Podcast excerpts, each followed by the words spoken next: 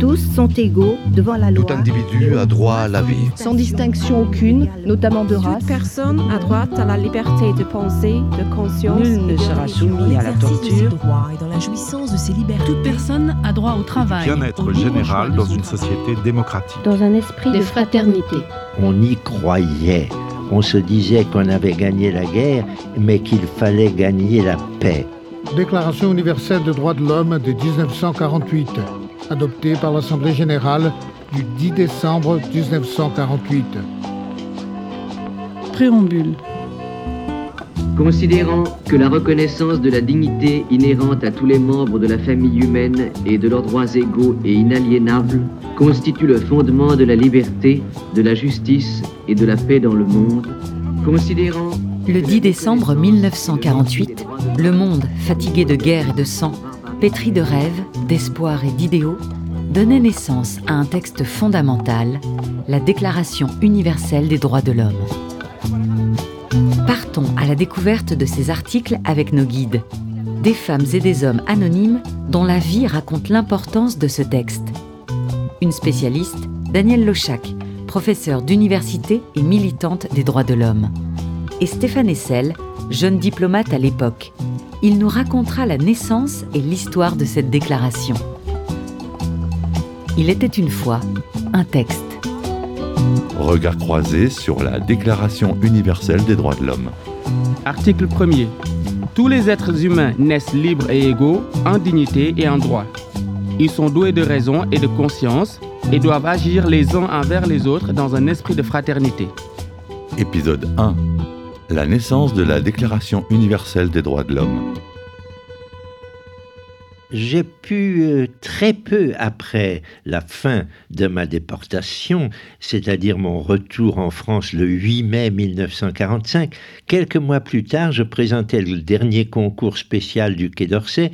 J'ai été reçu, me voilà donc un jeune diplomate français. Stéphane Essel, ancien résistant, ancien ambassadeur de France où aller Eh bien, ma tentation naturelle était d'aller rejoindre cette toute jeune organisation des Nations Unies, qui ne se composait encore à l'époque que d'un petit nombre de fonctionnaires travaillant dans une usine souterraine sur Long Island, pas loin de New York, et dans un climat très très particulier. Je n'ai jamais eu dans ma vie une période aussi stimulante, enthousiasmante que ces trois premières années de l'organisation mondiale.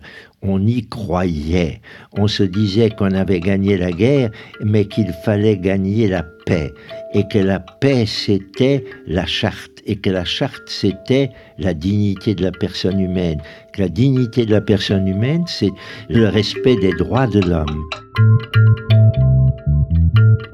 venus de tous les continents, croyants et non-croyants, nous appartenons tous à la même planète, nous appartenons tous à la communauté des hommes. Simone Veil, femme politique, ancienne déportée. Nous, les derniers survivants, mes camarades, nous, nous avons le droit et même le devoir de vous mettre en garde et de vous demander que le plus jamais ça de nos camarades devienne réalité.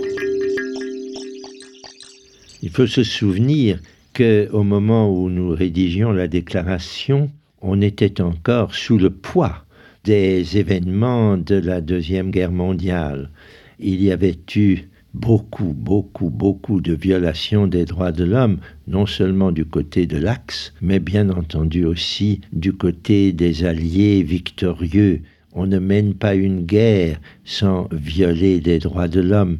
Des opérations comme le bombardement de la ville de Dresde en Allemagne, plus encore la bombe atomique Hiroshima, Nagasaki, pesaient lourdement sur la conscience de ceux qui travaillaient à la déclaration.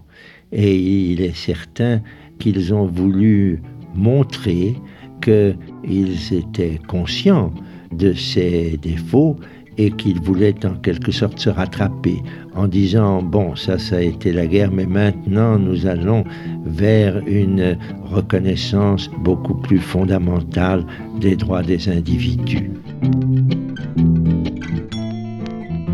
Prochain épisode, les principes fondamentaux, la dignité de la personne humaine.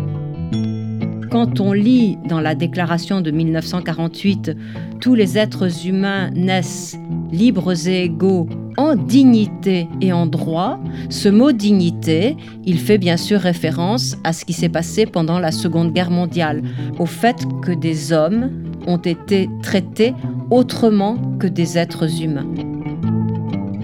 Regard croisé sur la Déclaration universelle des droits de l'homme, c'est aussi un dispositif pédagogique réalisé en partenariat avec le CAVILAM, Alliance française de Vichy, TV5 Monde et RFI. À retrouver en ligne sur leplaisirdapprendre.com, enseigner.tv5monde.com, lefrançaisfacile.rfi.fr